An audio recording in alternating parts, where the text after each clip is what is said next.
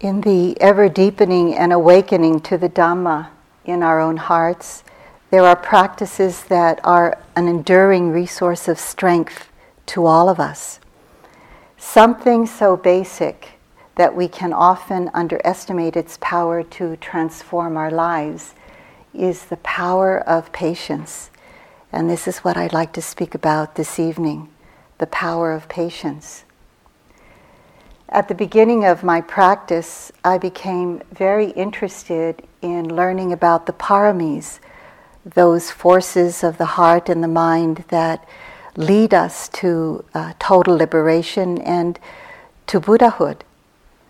Some of them, uh, some of those paramis are generosity, loving kindness, equanimity, uh, energy, resolve, to, to name just a few. But patience is one of them. What was very interesting for me to learn is that the Buddha said that patience is the supreme virtue of all of these virtues. And so it's not a quality that gets as much attention or Dhamma talk airtime as the other qualities or other uh, Dhamma subjects do. So, for this reason, it's a good uh, it's good to bring it forth, to put some nourishment, to put some energy, to put some light on it.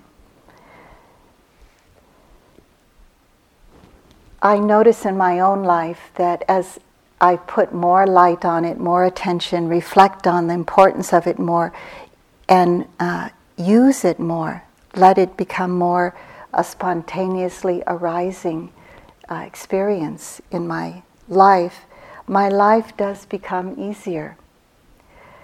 It can give us a sense of energy that's gentle, that's enduring, that's persevering.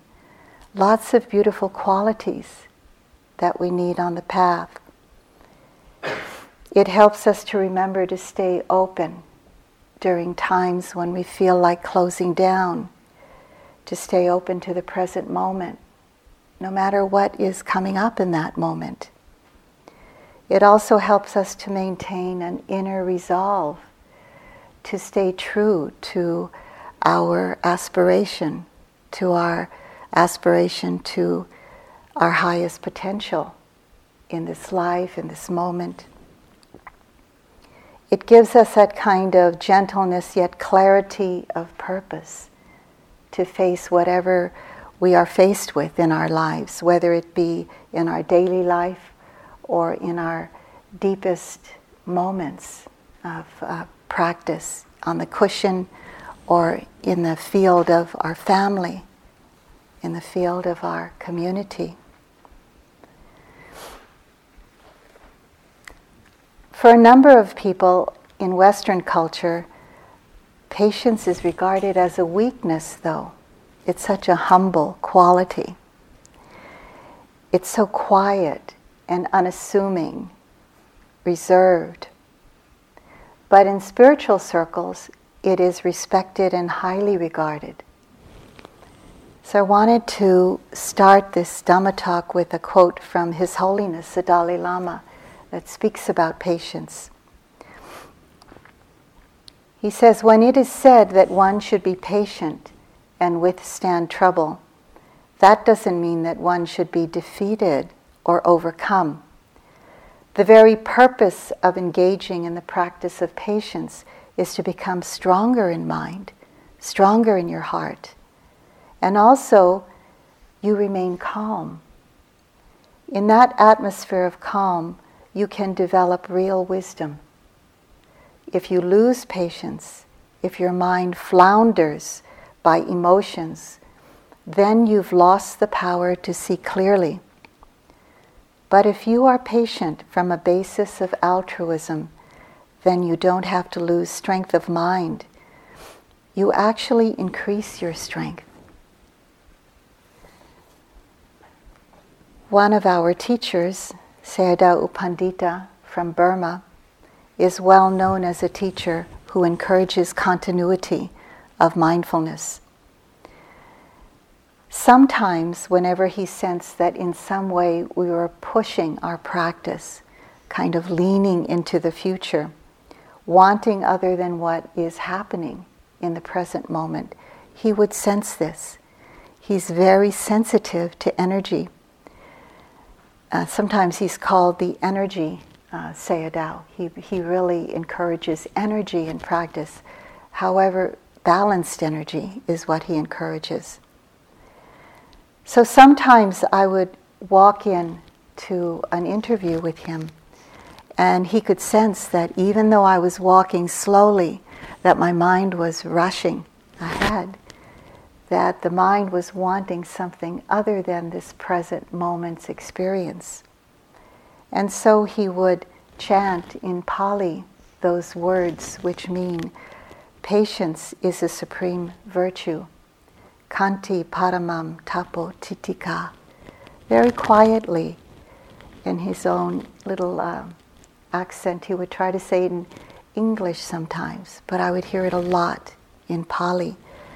So I heard that a lot in my practice, reminding me over and over again to be patient with my practice, with myself, with my fellow yogis. Sometimes uh, that phrase, kanti Paramam Tapo Titika, is translated as patience is the best devotion because it really brings out our deepest devotion to the Dhamma in our hearts, to how we can help the Dhamma to really unfold in a way that we can learn. So, through the 30 years of knowing him, I've uh, heard this more than several times as I've walked in in interview.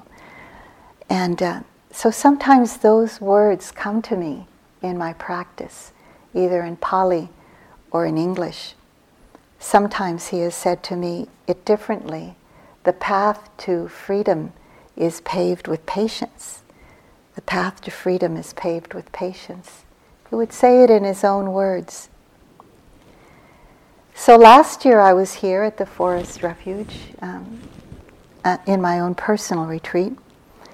And I recognized during that time very subtle moments of comparing myself to previous times in practice, judging, analyzing, and criticizing my own practice came up.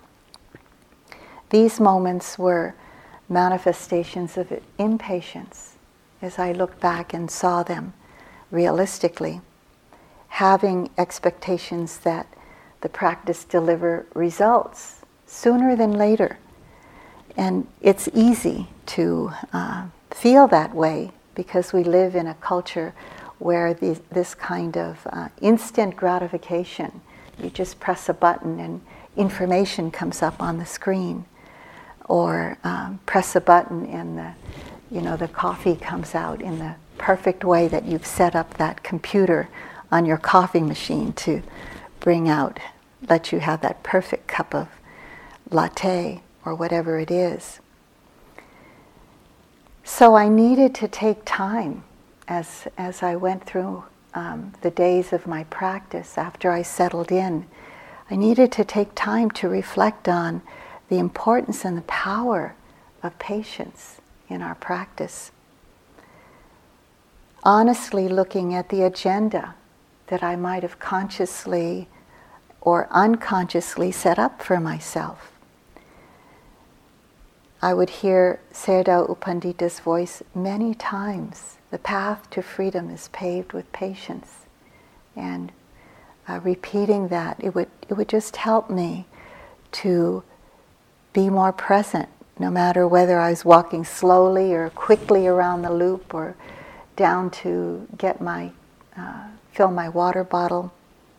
Over and over again, having to remind myself of this power that can accompany us on this path of liberation.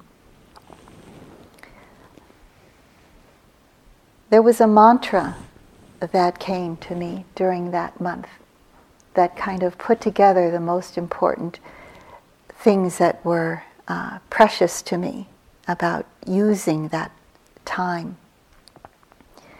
I would remind myself in this mantra this unfolding process is happening in its own natural way, in its own natural rhythm, to the uniqueness of this body and mind. Didn't have to follow what anybody else was doing or a, some perfect recipe for the day that I started out with. It had its own natural way of unfolding and had to be really attentive to that. It said that patience is the antidote to striving, to having attachment to some result in our practice. So if we look closely, we might see that there might be some agenda that we have, that we do so many days of sitting, so many hours of sitting, so many hours of walking, and not allow ourselves to let things unfold as they need to in a more balanced way. Patience really has no precise aim. It really allows us to allow to let the moment unfold in the way that it naturally does. It allows us fresh understandings from simply knowing the morphing and changing moment, not trying to look for moments that we think will bring wisdom or kind of repeat something that we've learned by saying words from a text or uh, hearing words from others. But we hear our own wisdom when there is patience. We hear something that comes from deep within our hearts that's very authentic, not contrived. So during that time of being here and other times of being here and in other places doing my own practice, I really try to make the day uh, a skeleton of a very simple kind of schedule for myself, following some very simple uh, guideposts during the day of sitting and walking. Being able to have touchstones in the morning, in the afternoon, and in the evening, but really being attentive to what the natural flow would be for my own practice following uh, the taking of proper nourishment, paying attention to that. How much is too much? And cutting back, taking a little bit on my plate in the beginning and giving myself permission to go back if I needed to, instead of taking too much and then throwing it away or eating it all and then feeling uncomfortable the rest of the day. Taking proper rest so that I found the right balance for me, and it would change every day. Taking fresh air, uh, even when it was cold. I come from a, a warmer place, so um, going outside when it was 32 degrees wasn't the proper time for me. Had to wait till maybe that midday when there was enough sunshine and I could feel the rays of, or at least some warmth. So, whatever is natural and balanced for each one of you, can you find that way for you? That's what this place is all about. So, all the while bringing a continuity of mindful attention to everything that I did as much as I could, not making it in a way that was too loose or too tight, but finding that middle path for my practice, day by day, um, and hour by hour, moment by moment, as much as I could. Of course, there were times of sleepiness and tiredness in my practice. I didn't have to be always alert, always sitting up straight. I could slump sometimes. That's why when I'm here, I sit in the back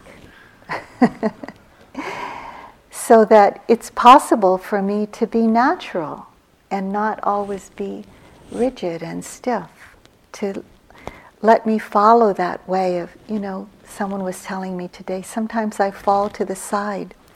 Well, can we be mindful there?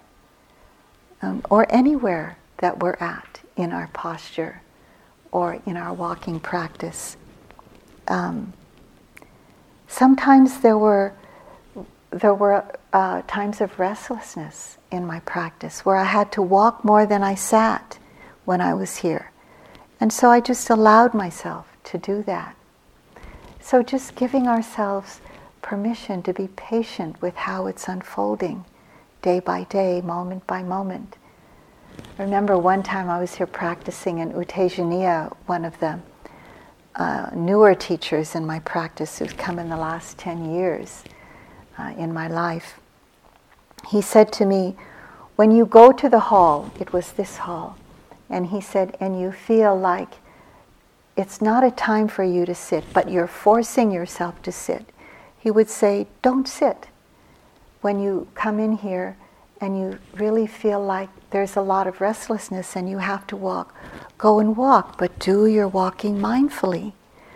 So, truthfully, I would come into the hall I would stand there in the back and I would feel that the body was really restless. And I would turn right around and go outside and do walking practice. I wouldn't force myself to sit, but I would be mindful when I would go out and do my walking, as mindful as I could. So, just a reality check for some of you. We don't have to force ourselves into a rigid pattern here but find that natural rhythm where we can, the mind and heart can be most mindful and uh, we can be patient with how it is. Bringing a fresh and clear moment to every experience that we're having, whether it's sitting, walking, going to the bathroom, walking from one place to another in a mindful way, uh, doing our yogi job, whatever it is. So I repeat it to myself. My practice is unfolding in its own natural rhythm, in its own natural way, in its own uniqueness. It didn't have to be like anybody else's was unfolding. I appreciated this quote from Ralph Waldo Emerson that I found just before coming into my practice here last year where he said, Adopt the pace of nature. Her secret is patience. And so it really fed into that mantra that I was saying to myself that my practice is unfolding in its own natural way. So you can sense that during this time, it's springtime. And some of the bulbs that have been in the ground are kind of breaking through the ice and the hardness of the ground. And some ferns are coming up. And they're coming up in their own timing. They can't really be forced. They have this natural uh, pace of patience. The unfurling and the unfolding of our own hearts is that way as well. Can we trust that? Can we respect that?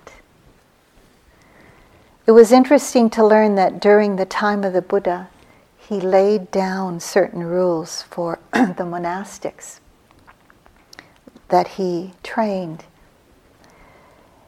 So, like that, we have certain rules and regulations here also in retreat. The rules are here to protect our practice and to protect everyone else's practice, to support our inner quietude, and to support everyone else's inner quietude. This prevents, uh, provides a sense of safety and ease and prevents us as a community from getting too loose. So that we all individually and as a community can walk that path of transformation and purification as best as possible as we each can within a group as individuals. So in the Buddha's time, he called these rules the Vinaya or the Vinaya, the code of conduct. In the beginning, when the monks were only a few, it is said that there was only one rule, and that rule was patience. But of course, those uh, monks were mostly fully liberated, fully enlightened. So patience was maybe even easy for them. But of course, as more joined in and acted inconsiderately or unmindfully of others, more rules of conduct were created for the purpose and intention of uh, support. But still, patience was the supreme rule, the supreme code of conduct. So it's very highly regarded from the time of the Buddha. A story I often tell that makes a good point is a story that actually I found many years ago in the sports section of the local newspaper in Hawaii. And this is a story of a young boy who traveled to Japan. He went to the school of a famous martial artist to study under that art, martial artist. So here it is, the story. A young boy traveled across Japan to the school of a famous martial artist. When he arrived at the dojo, he was given an audience by the teacher, called a sensei. What do you wish from me? the master asked. I wish to be your student and become the finest karateka in the land, the finest martial artist in the land, the boy replied. How long then must I study? Ten years at least, the master answered. What if I study twice as hard as all your other students? Twenty years, replied the master. Twenty years? What if I practice day and night with all my effort? Thirty years, was the master's reply. Then the student said, How is it that each time I say I will work harder, you, will tell, you tell me that it will take longer? The answer is clear, said the master. When one eye is fixed upon your destination, there is only one eye left with which to find the way, meaning that we're not fully present. A full and complete presence gives us more clarity, a broader view to find the way. It doesn't help to rush along, to be impatient with our practice. So, in the early years of my own practice during the 70s, I would hear the teachings and I would feel a sense of being at home, like probably all of you or most of you have in, felt in your life in the Dharma. And even though I didn't fully understand what was being said, everything I heard made perfect sense to me, or I knew would make perfect sense at some time. I had a lot of questions, and I wanted the answers sooner than later there was a great hunger for the Dhamma and spiritual urgency. And there was also a kind of um, grasping, clinging, impatience, and greed for understanding. And I wanted my practice to progress faster than it was. I learned from a teaching from Suzuki Roshi that it is when your practice is rather greedy that you become discouraged with it. So it was important for me to look at how I was relating to how I wanted the practice to progress. Was I being greedy about wanting more than my mind and heart could actually realize experientially? I remember going to Munindraji, one of my teachers, and telling him I felt discouraged in my practice in retrospect, I could see how one insignificant stray thought, which was, I should be making more practice, which was filled with impatience, that thought kept repeating itself over and over again, gathering a lot of momentum, bringing other similar thoughts with it, of course, and doubt about myself, my ability to do the practice. So it caused a huge overwhelm. I went to Munindraji and I said, I'm not good at this practice. I'm not a good yogi. I'm a bad yogi. And it was a huge, huge crisis for me. I remember going into that room uh, where I practiced with him on Maui. And he recognized this crisis as yogi mind. He said, Oh, he said, everybody gets yogi mind in his own way. This is what you have. You have yogi mind.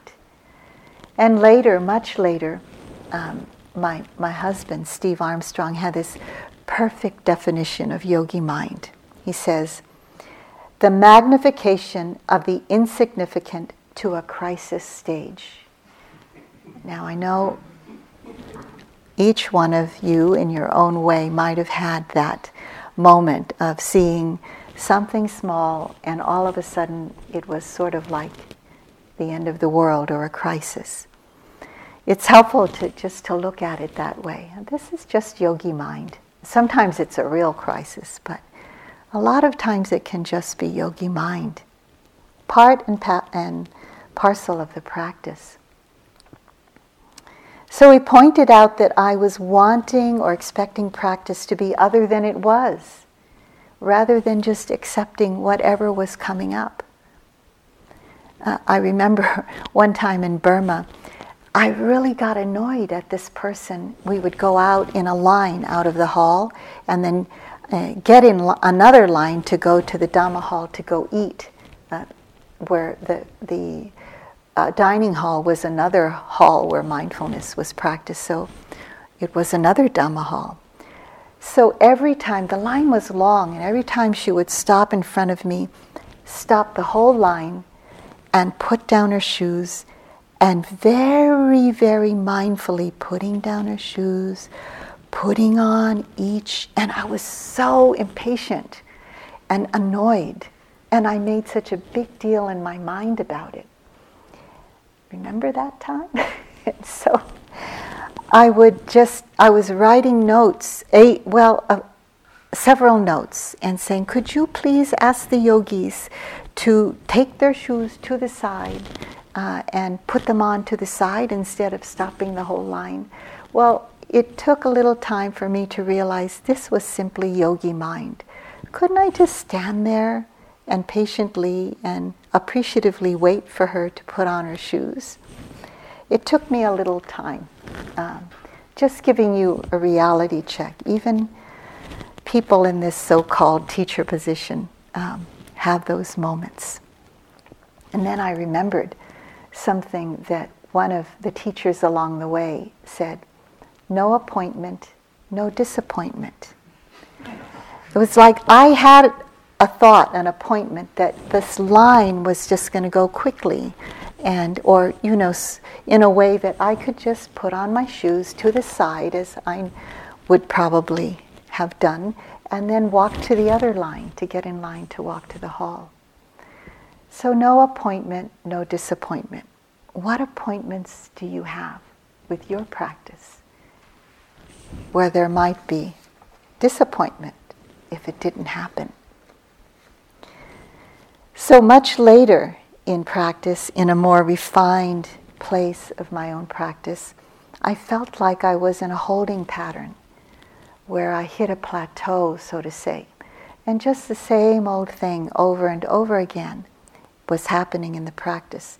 There was a lot of equanimity during that time.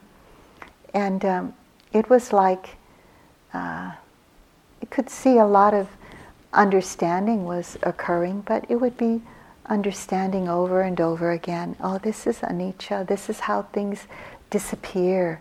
They can't be seen. Even uh, even the arising of it can't be seen. They're just disappearing all the time but developing a lot of equanimity around those moments. So I went to Munindraji and I said, in a long time, nothing is new in the practice. Nothing is really new. And he said uh, he understood that the process had to take time to ripen. And he explained to me it takes time. Certain processes and practice take a little more time to ripen according to one's karma. And uh, with this, it took a long time. From that time to a next point in practice, it was actually a few years to go through that over and over and over again. So that time when I went to him, I remember him just leaning back in the chair and listening to me and saying, in a very forthright way, When the fruit is ripe, it will fall from the tree. And it was like, you don't have to do anything about it. You just have to keep, keep on, one step, one breath at a time, one experience at a time. Just be mindful of that. So, patience again, reminding me about patience. The ripening cannot be rushed. I also learned that patience is the willingness to wait through each ripening process. And um, it, it helped me to get a reality check from uh, something I heard from His Holiness the Dalai Lama, who was just very himself, you know, his humble forth in his humble forthright way he was asked a few questions by an interviewer. And the interviewer said, Have you made progress in your practice? Kind of just very forthrightly, like that. His Holiness said, uh, Oh, as I look back, he said, in a year, I see not much practice, not much progress. In five years, over five years, I can see little, little bit. After 10 years, yeah, some progress. In 20 years, after 20 years, yes, I can say, yeah, there has been some progress. So, how can we, you know, I thought, who am I, you know, to think I've made any progress or to try to examine that? It's better to just go along moment to moment. And that's how I felt that I've made it's been the most easeful, the most easefully unfolding when there's been that kind of understanding. Beautiful um, quote from Rilke about this. Be patient towards all that is unsolved in your heart and try to love the questions themselves. Do not seek the answers that cannot be given you because you would not be able to live them right now. And the point is to live everything. Live the questions now. Perhaps you will gradually, without noticing it, live along some distant day into the answer. And so I, I can say that it's true.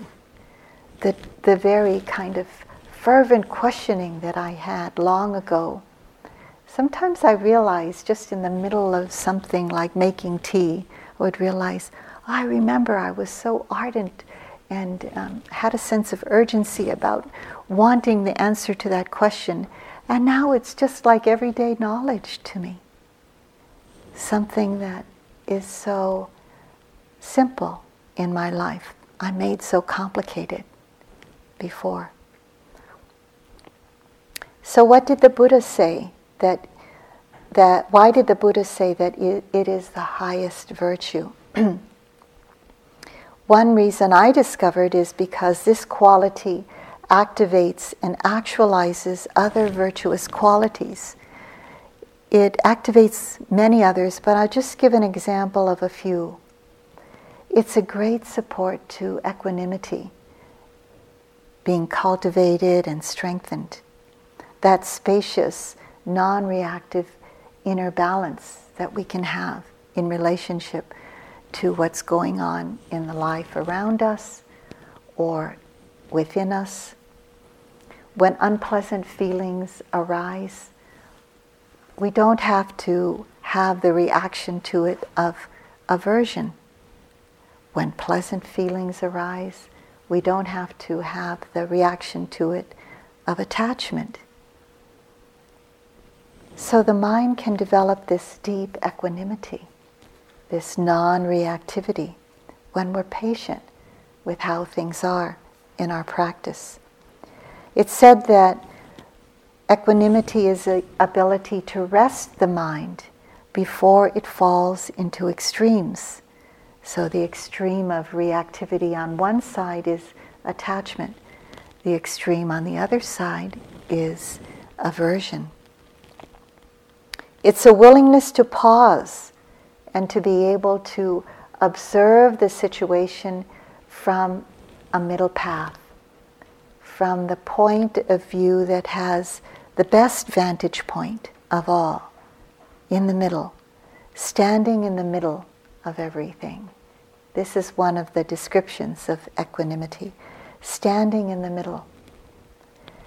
In India, they, the colloquial way of translating equanimity is seeing with patience. And um, I call it seeing with soft eyes. It's, a, it's the eyes of a grandmother. Uh, some of you may be grandparents or elder enough to have children around in your life that you know when you see them. We're naturally able to see children with more patience we, we've been through a lot of life, seen people go through a lot of life. I have five grandchildren. One of them's uh, going to be 21 next month, and so oh, seen her go through a lot, and, and some that are, you know, seven and eight in that range. And so you see that, yeah, they're going through this, and it will pass, and maybe it won't. Maybe it'll get worse. But we can see it all with patience. Maybe it'll get better. Just that wide open stance, that spaciousness of equanimity, non reactivity, patience there with it. It's a quality of constancy also, the constancy of that um, I, I see it as a gentle flowing river. Well, there could be boulders in the way, there could be something stopping this gentle flowing river of constancy, but it can just go around or go under, or it can stop for a while, and then when that boulder is out of the way, it can flow again. It's not, a, it doesn't have to be a fast pace. It can stop sometimes. It can pause. It can go around. It can wait. A kind of gentle flowing strength. A living example of this gentle flowing constancy in a human being is Aung San Suu Kyi. a lot of us uh, know about her. She's a beautiful Burmese woman she initiated many years ago the nonviolent movement towards achieving democracy in Burma. And just a little uh, about her history. In 1989, she was incarcerated in her own home under house arrest, and she spent 15 years in, in that kind of custody under martial law, under military law. And during that time, when she was incarcerated, in 1991, she won the Nobel Peace Prize. And just a few, few years ago, in 2010, she was released. She reminds me of this constancy, this gentle flowing river, which has a quality of non opposition. She doesn't push against, but she stays connected with what she needs to stay connected with the people, knowing the minds and the hearts of the people, the, and those who are influential in her life, in that, in the military, in the uh, political arena of Myanmar or Burma. She stays connected and influential without being forceful. And this is the constancy of it connection, patience, moving around boulders and debris, She's gathered a lot of strength and admiration. She's gathered allies within the power structure of Burma. And of course, as all everyone does when they are in a person of high profile, so some people don't like her as well. And that's okay with her. She's done a lot of practice of loving kindness and vipassana for many years, actually under the guidance of Sayadaw Pandita. At one point, she was taken from her house arrest, incarceration, and incarcerated at, in, at the public prison, which is called the Insein prison, I N S E I N, but it, it is insane. and then she was put on trial for some ridiculous reason. I, I won't go through the details of that.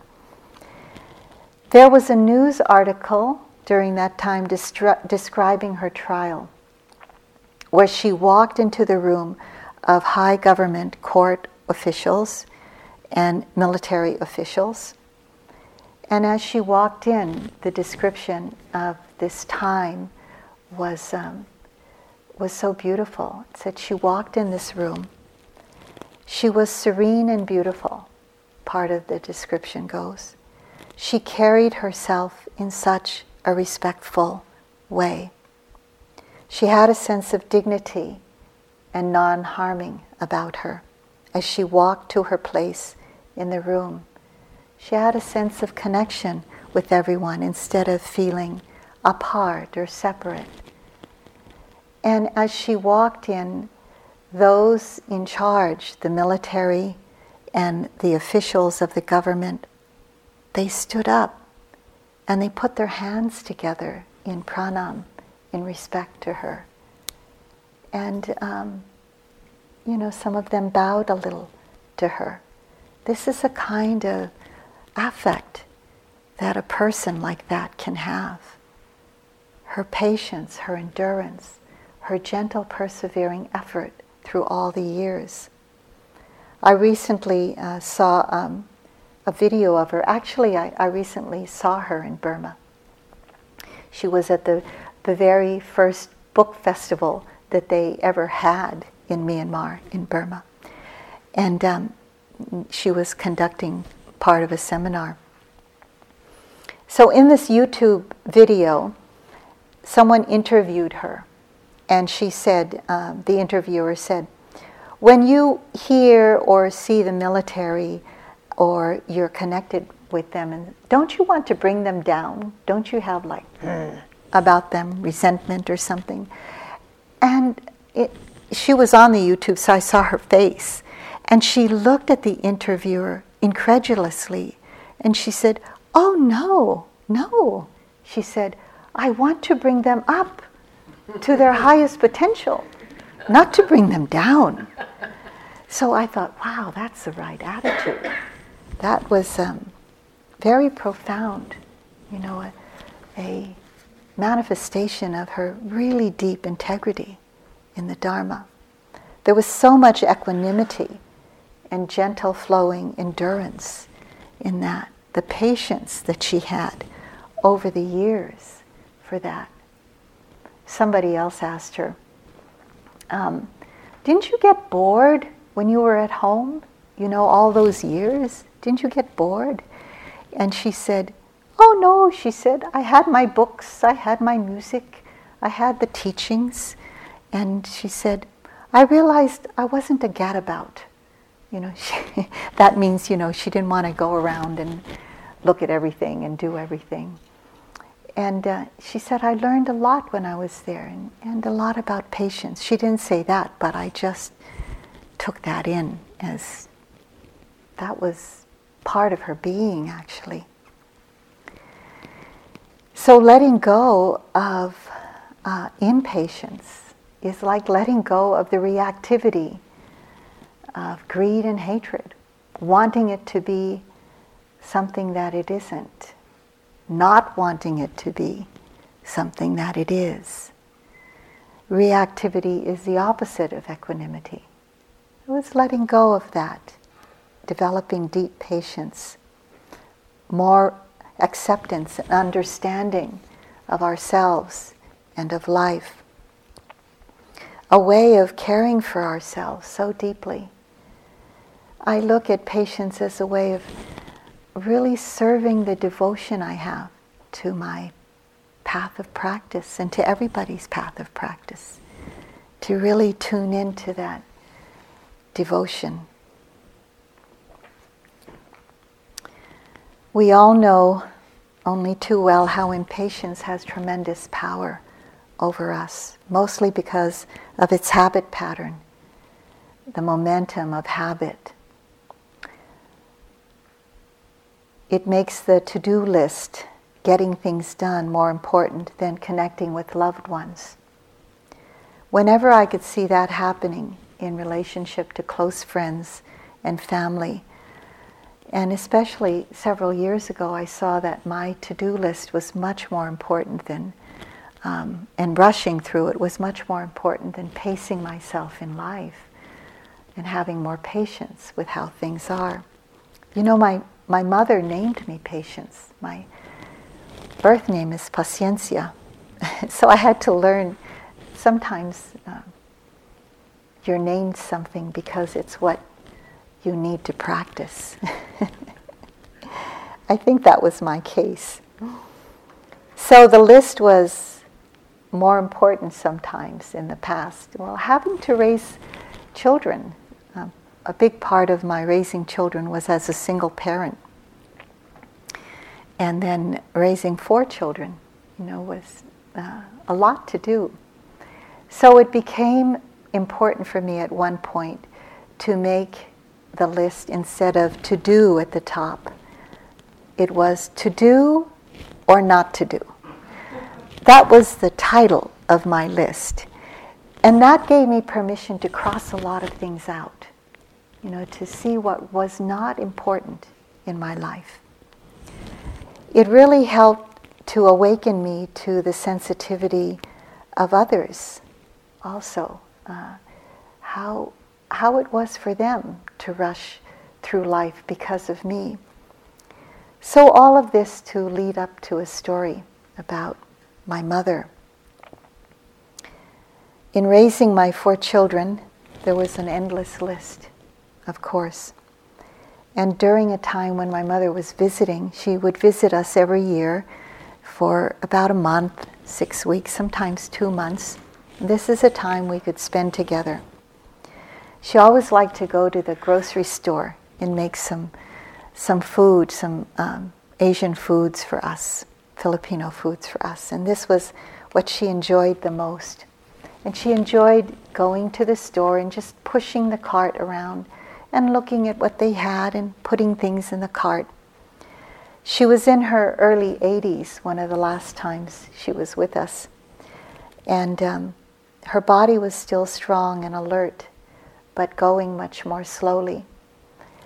And during the, these last times that she was with us, I was able to go along with her at a slower pace because years, a few years before that, with honesty, I can say that I was rushing her and I was being very impatient with her.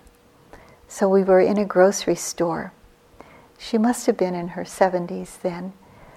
And I was in a hurry to get out of the store. So I was pushing the cart faster than she could walk. That was part of it. And I wanted to get out of the store and get to the next stop. We got in the car and she sat down, of course, beside me. I was driving. And I um, heard her sniffling. And my mother is a strong Filipino woman. She, she passed away. And I haven't seen her cry very much um, in public, although in private I've heard her. And she was crying, and I looked over her to her, and she was had some tears coming out of her eyes. And I said, Mom, what's wrong? And in her little accent, she said, I'm shedding a tear. That's how she knew how to say it. I'm shedding a tear. And I knew what happened. I knew I was just pushing her and rushing her. So I said, I'm sorry. And I, I constantly remember that time. And um, I wish I could have done it differently. But it happened the way it happened, and I learned a great lesson. And I said, I'm sorry, Mom. And it was later on okay. And I know my mom would forgive me, and she did. It was a painful lesson for me. We have constant opportunities to practice patience in our life and here on retreat. And sometimes our life gives us lessons to practice it here. To practice it here gives us lessons and strength to practice it at home. So I hope that's what we're learning more and more deeply here, so that we can allow the Dhamma to unfold in its own natural way, in its own rhythm, in the way it needs to unfold for us uniquely as individuals. And we can respect that and enjoy the, the process as it goes along. It can make a huge difference in our lives and in the unfolding of wisdom and true love in our hearts. So I'd like to end with um, this beautiful Chinese proverb. Patience is power. With time and patience, the mulberry leaf becomes silk. So let's just sit for a moment and let all those words dissolve. And then we'll chant the sharing of blessings.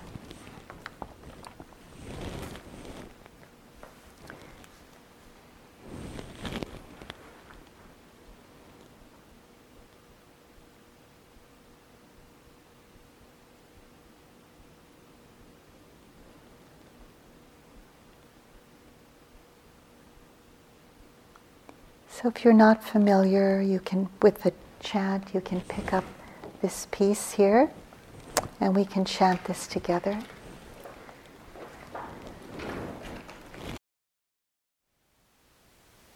Thank you for listening. To learn how you can support the teachers and Dharma Seed, please visit dharmaseed.org slash donate.